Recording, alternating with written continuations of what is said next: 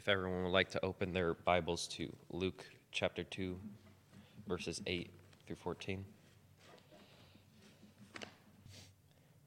And there were shepherds living out in the fields nearby, keeping watch over their flocks at night. An angel of the Lord appeared to them, and the glory of the Lord shone around them, and they were terrified. But the angel said to them, Do not be afraid. I bring you good news that will cause great joy for all the people. Today, in the town of David, a Savior has been born to you. He is the Messiah, the Lord. This will be a sign to you. You will find a baby wrapped in cloths and lying in a manger. Suddenly, a great company of the heavenly host appeared with the angel, praising God and saying, Glory to God in the highest heaven, and on earth peace to those on whom his favor rests.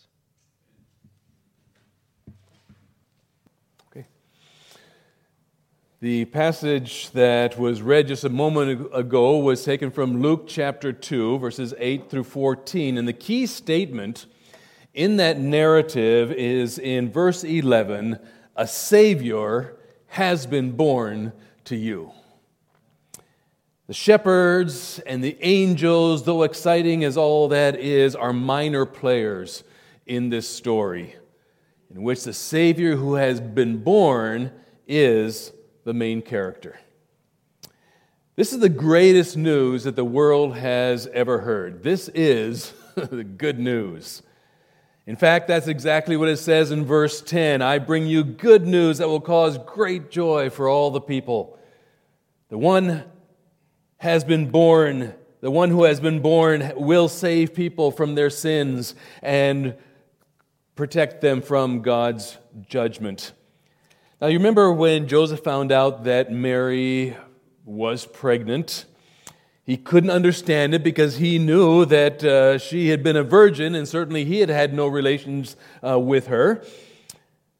They were only engaged at that point, and when he found out, he was really upset and knew that there was only one of two choices that he could make, neither one of them being good. One was, according to the Old Testament law, it required that he have her stoned because obviously she was an adulteress. Or he could divorce her quietly, as the law actually allows, so as not to cause a lot of embarrassment with the family. Well, we know now that as he was struggling with these decisions, trying to figure out exactly what he was going to do, the angel Gabriel told him that she was with child because God had planted a life in her womb. She was still a virgin. She was righteous, and God had chosen her to bring into the world the Messiah, his son.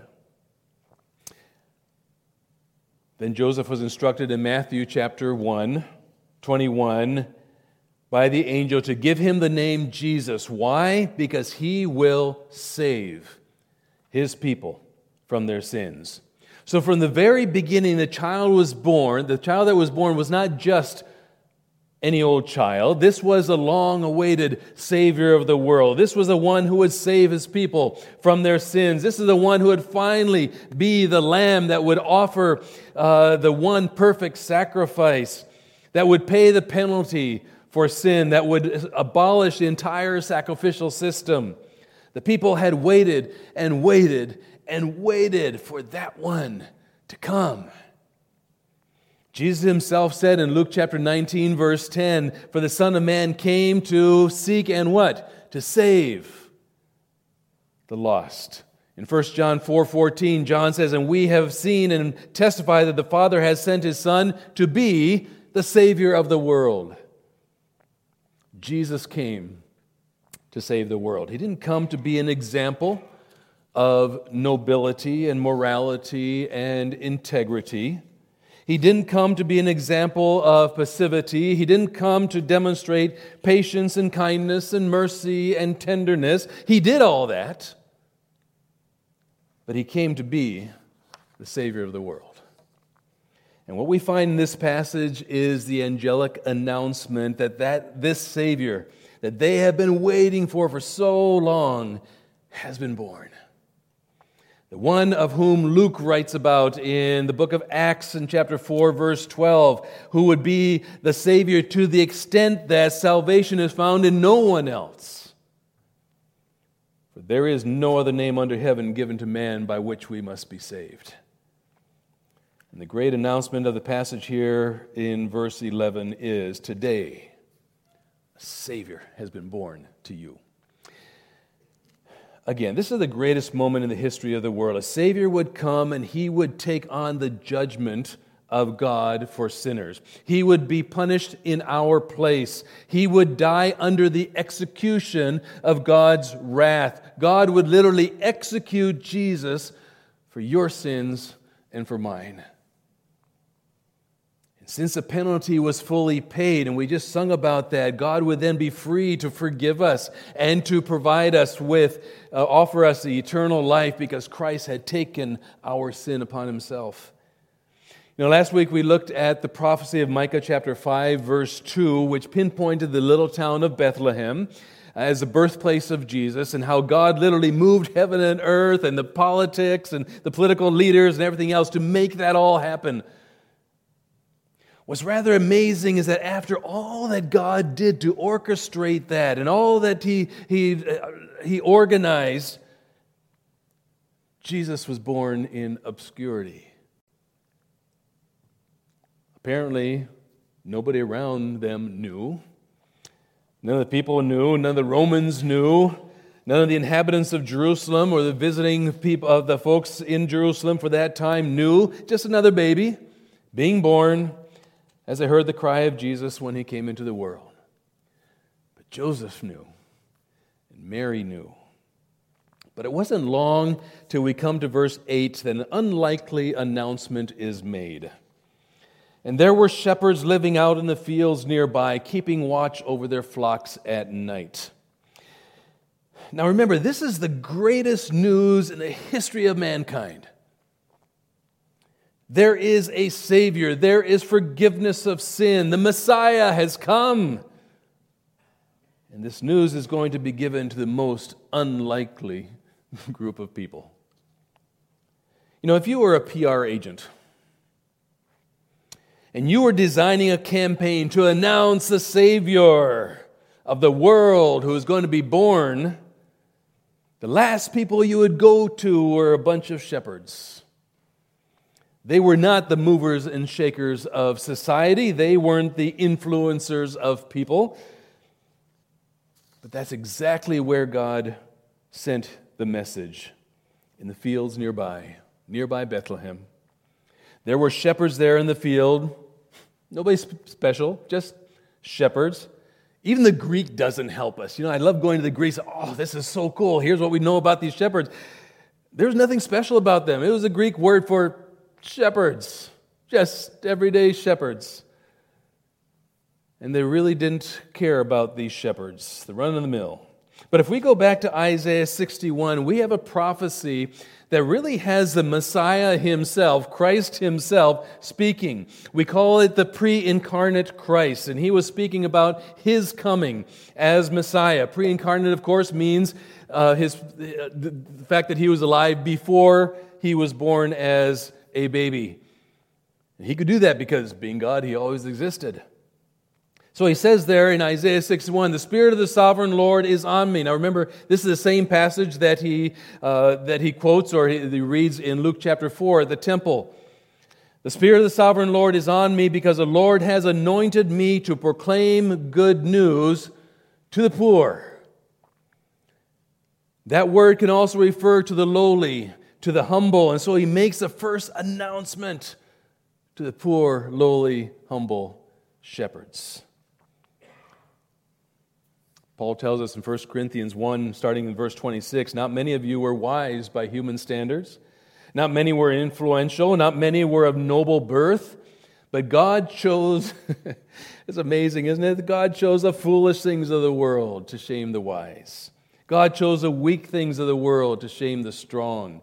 God chose the lowly things of this world and the despised things and the things that are not to nullify the things that are. Why? So that no one may boast before him. No one can say, I did it my way. because there is no other way except through Jesus. You know, and I believe God is using the shepherds there as an example. God chose the lowly things of the world. The first announcement of the birth of the Messiah is made to the lowliest, commonest, and most unskilled peasants in, this, in Israel's society. They had become known as being insignificant as people. It's rather amazing, actually, if you look back into the Old Testament with this attitude towards shepherds, uh, where, where we find Abraham, who spent part of his life as a shepherd, Moses, cared for the herds of his father in law in Midian as a shepherd. Of course, great King David, he started off as a shepherd boy. But despite the lowly social status of the shepherds, God chose them first to announce the birth of his son. Now, what are they doing out in the fields? In verse 8, they were keeping watch over their flocks at night. Okay, it's normal, every evening thing they did. Isn't it interesting that the announcement of this final and full sacrifice of the Lamb of God being born, slain from before the foundation of the world, the Savior of the world was made to shepherds who were very likely tending sheep that were going to be sacrificed as a symbol of that final sacrifice of Jesus Christ. It was dark, it was quiet. The sheep had mostly bedded down for the night, some maybe moving around a little bit, eating some grass still. And all of a sudden, something terrifying happens. Verse 9 An angel of the Lord appeared to them. Now, it's easy to think, ah, that happens all the time, right? Biblical times. Lots of angels. It's normal. I mean, we, we read about it all the time, but it wasn't normal at all at that point. There hadn't been an account of anybody seeing an angel for 500 years. And now all of a sudden we start seeing angels. And it's not just any angel, it's the archangel Gabriel, the head angel.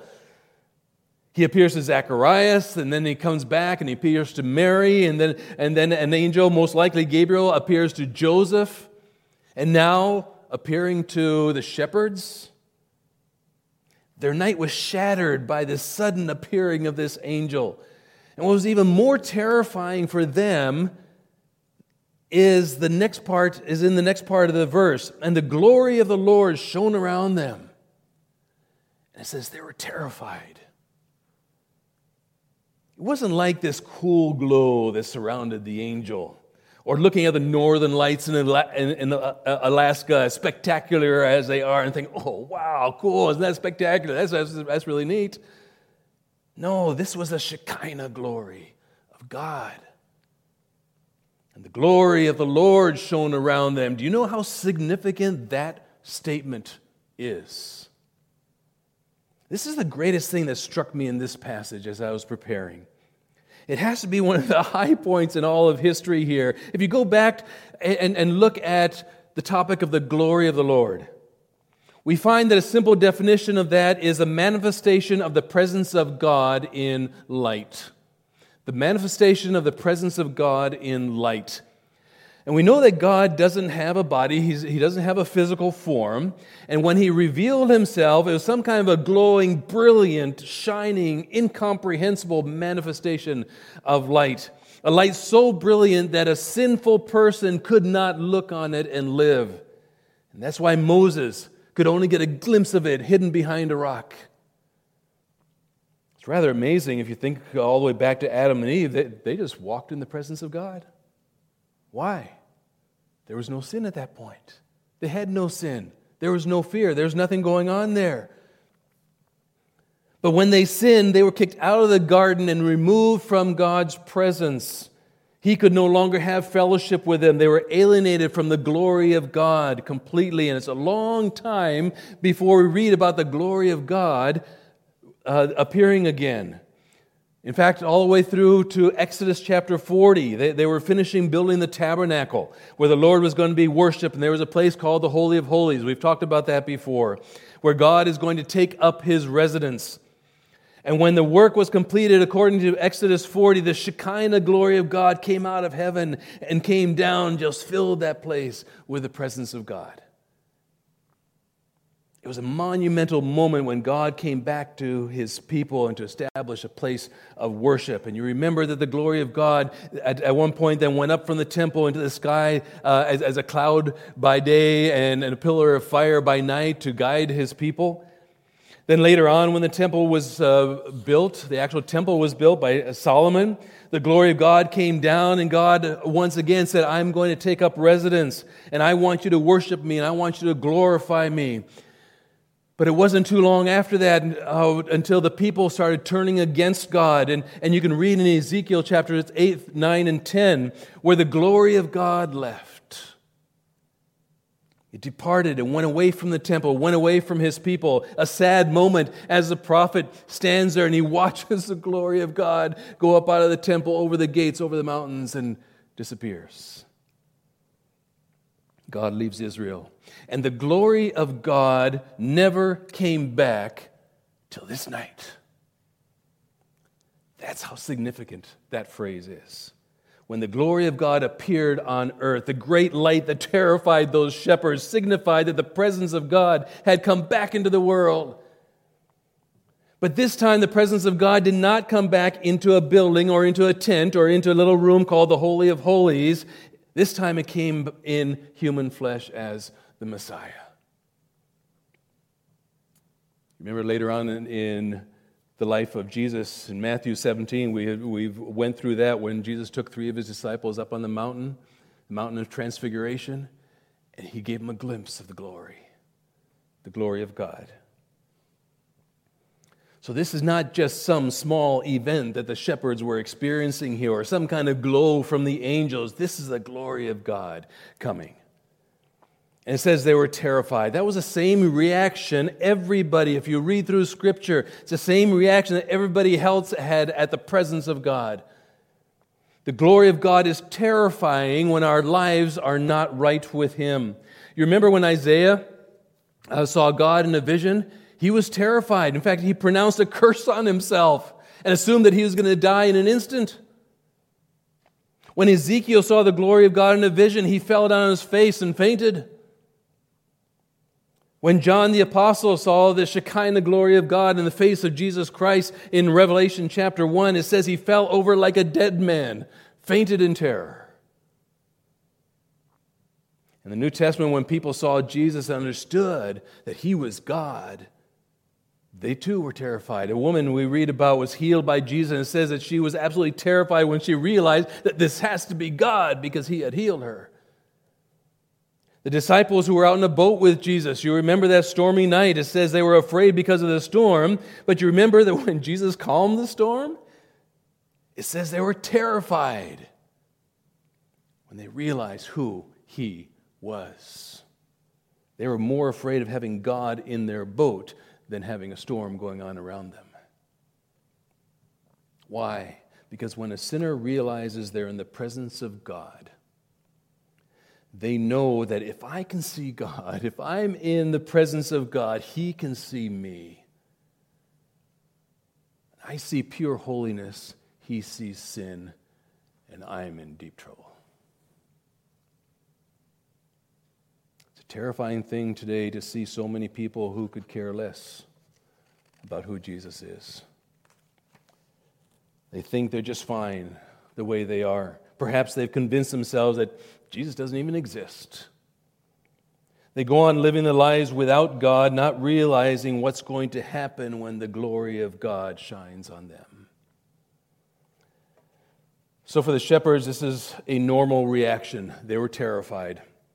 And verse 10 says, But the angel said to them, Do not be afraid. Easy to say, right? Why? Why do you say, Do not be afraid? Because I bring you good news that will cause great joy for all the people. I'm not coming in judgment. God is not coming in judgment here. I'm coming in grace. I'm coming in mercy. I bring you good news. It comes from the verb uh, euangelizo. Euangelizo is a Greek word. This is the word that we get evangelize from. It just means good news. It's good news that we have a saving God. It's good news that He sent a Savior. It's good news that there's one who's come to take away sin. It's good news that all our sin is forgiven forever. That's the good news, and this is such good news, it ought to cause great joy, which is absolutely the opposite of fear and terror. Do not fear, do not be afraid, but instead be filled with joy. That's what the presence of Christ does in a person's life. The news is good, folks, and this is what we tell the world, isn't it? This is what we've been told to tell the world. Go into all the world, proclaim the good news. Why? Because that's the purpose of the good news. I bring you good news that will cause great joy for all the people. It's for everybody. It was for Israel first, his chosen people, but then it was extended to everybody, for God so loved the world. Then the angel personalized it in verse 11. Listen. Today in the town of David, a Savior has been born to you. Isn't that interesting? Today in the town of David, an angel, has, a, a, a Savior has been born to you, to you personally, to you individually. God is starting with the lowly, the poor, the, the little considered shepherds to show that how much He loves every single person individually. C.S. Lewis once wrote, talking about Christ, He died not for men, but for each man. If each man had been the only man made, he would have done no less. That's the extent of his love. There's a song by Kurt Kaiser from way back in 1975 that says, Oh, how he loves you and me. Oh, how he loves you and me. He gave his life. What more could he give? Oh, how he loves you. Oh, how he loves me. Oh, how he loves you and me.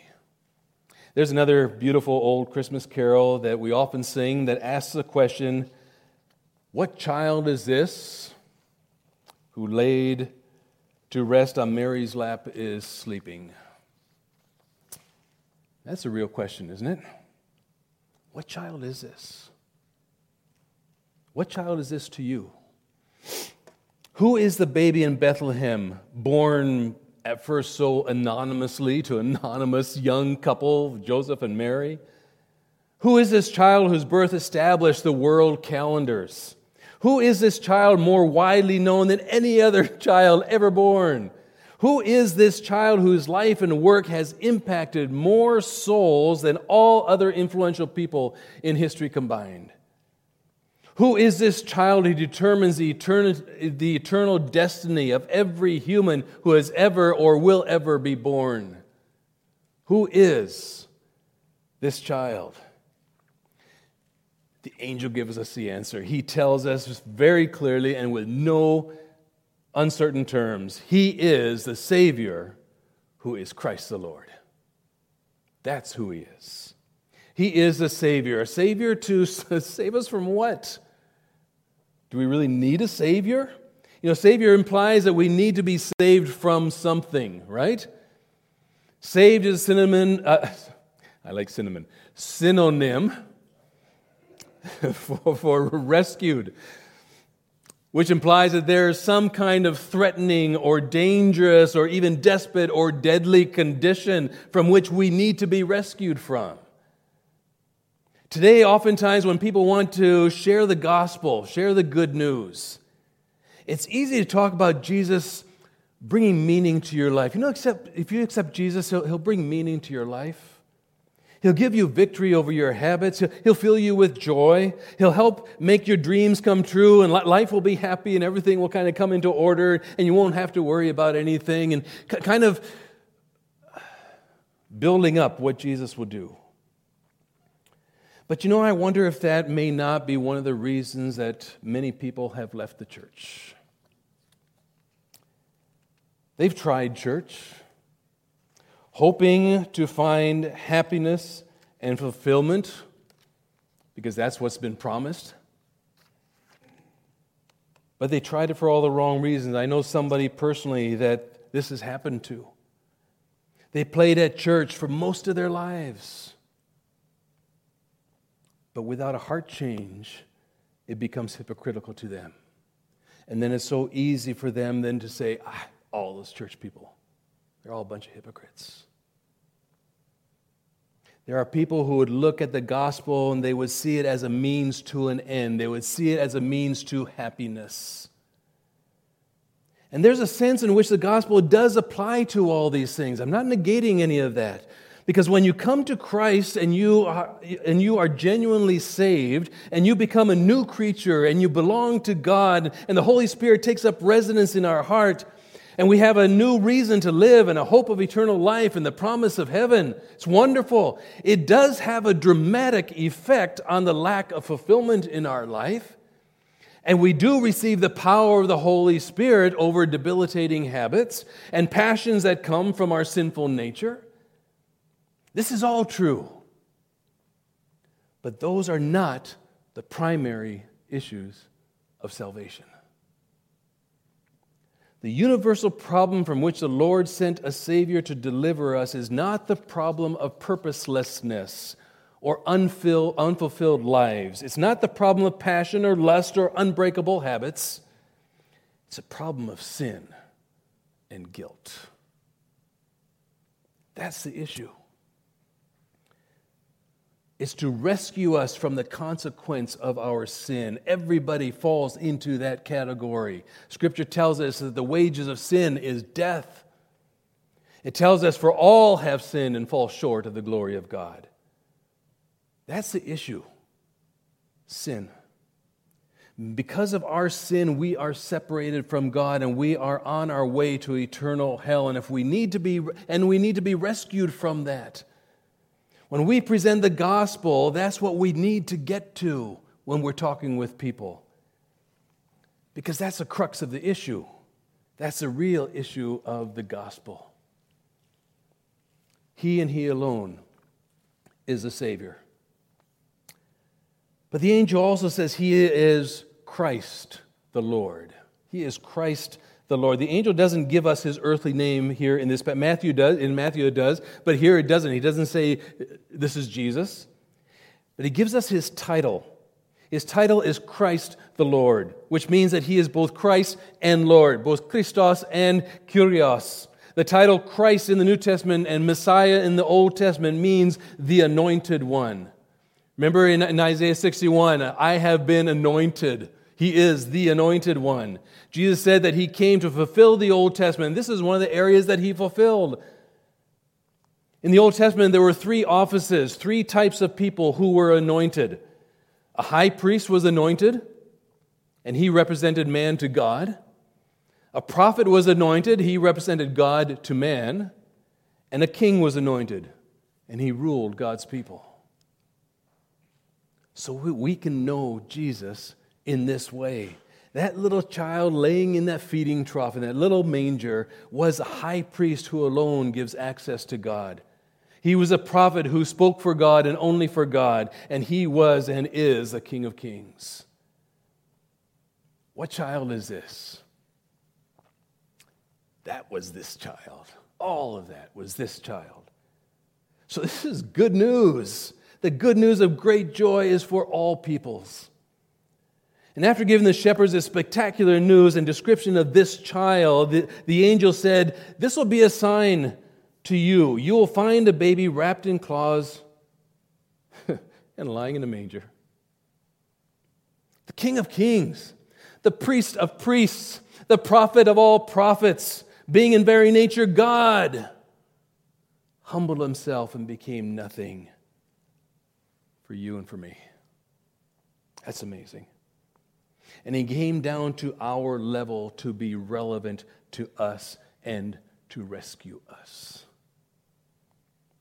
Isaiah prophesied about this little child in chapter 9, verse 6 For to us a child is born, to us a son is given, and the government will be on his shoulders, and he will be called Wonderful Counselor, Mighty God, Everlasting Father, Prince of Peace. All wrapped up in a little bundle laying in a manger. Then listen to what happens in verses 13 and 14. Suddenly, Suddenly, a great company of the heavenly hosts appeared with the angel, praising God and saying, Glory to God in the highest heaven, and on earth peace to those on whom his favor rests. How many angels? Have no idea.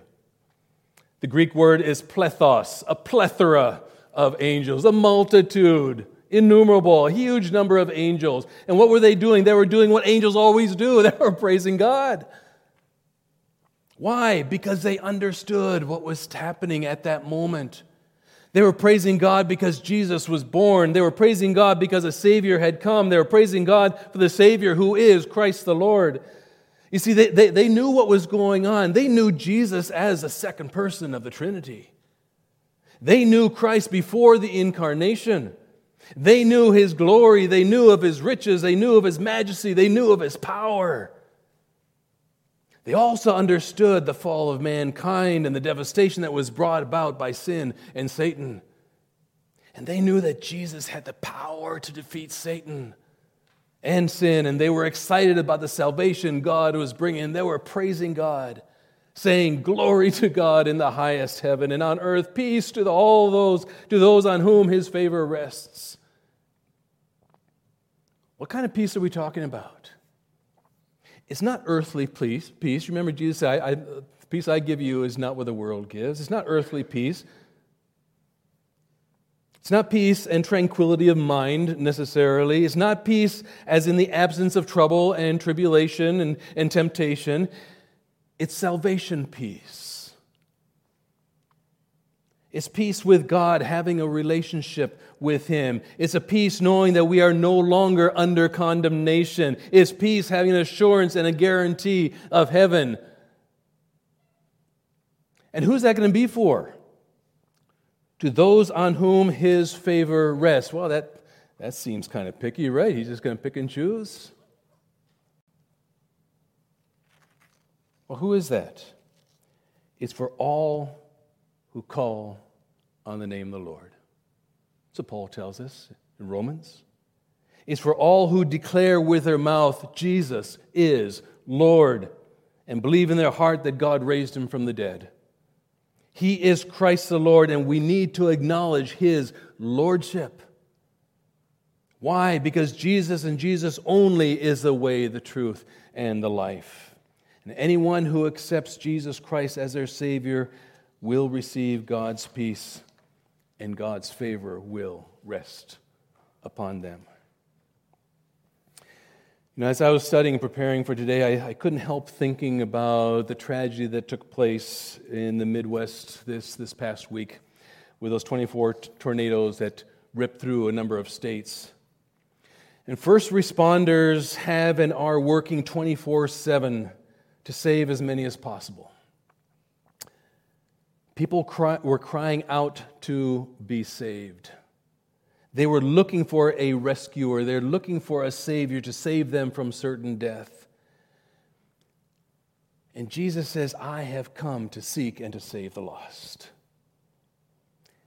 Jesus was a first responder of all first responders. He came to rescue, He came to save. The problem is, so many people don't know that they need to be saved. In fact, they're sure that they don't. In the candle factory that was demolished by those, those tornadoes, they said there were about 100 people working in there that day. I don't know the number that were killed or saved, but they had the people that were there, they had no idea before they went to work that day that they were going to need to be rescued. If they had known that what was coming, they would have gotten themselves to safety. And the news says that they only probably had about 10 or 15 minutes warning. It's not enough. Folks, Scripture lays out and warns us very clearly of the consequences of sin, which is death. It's clear, it is there, the warning is there. It's eternal death, separation from God for all of eternity. And God has laid his hands upon us to be his first responders. How are we doing? We need to go out into the highways and byways and tell the people that a Savior is here. And what better time than at Christmas time? The Savior who is Christ the Lord. Folks, we need to go tell it on the mountains, over the hills, and everywhere. Let's bow our heads in prayer. Father, this morning we thank you for the fact that you loved us so much that you gave us the Savior, Christ the Lord.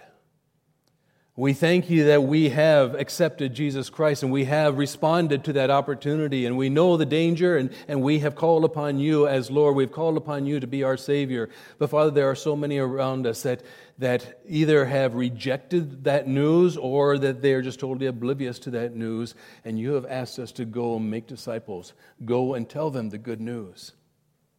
Father, I pray that you renew the urgency in our hearts renew the burden in our hearts to share this good news of Jesus Christ, particularly during this Christmas season and then beyond. Thank you, Father, for your love. Thank you for the joy that you fill us with. In Jesus' name we pray. Amen.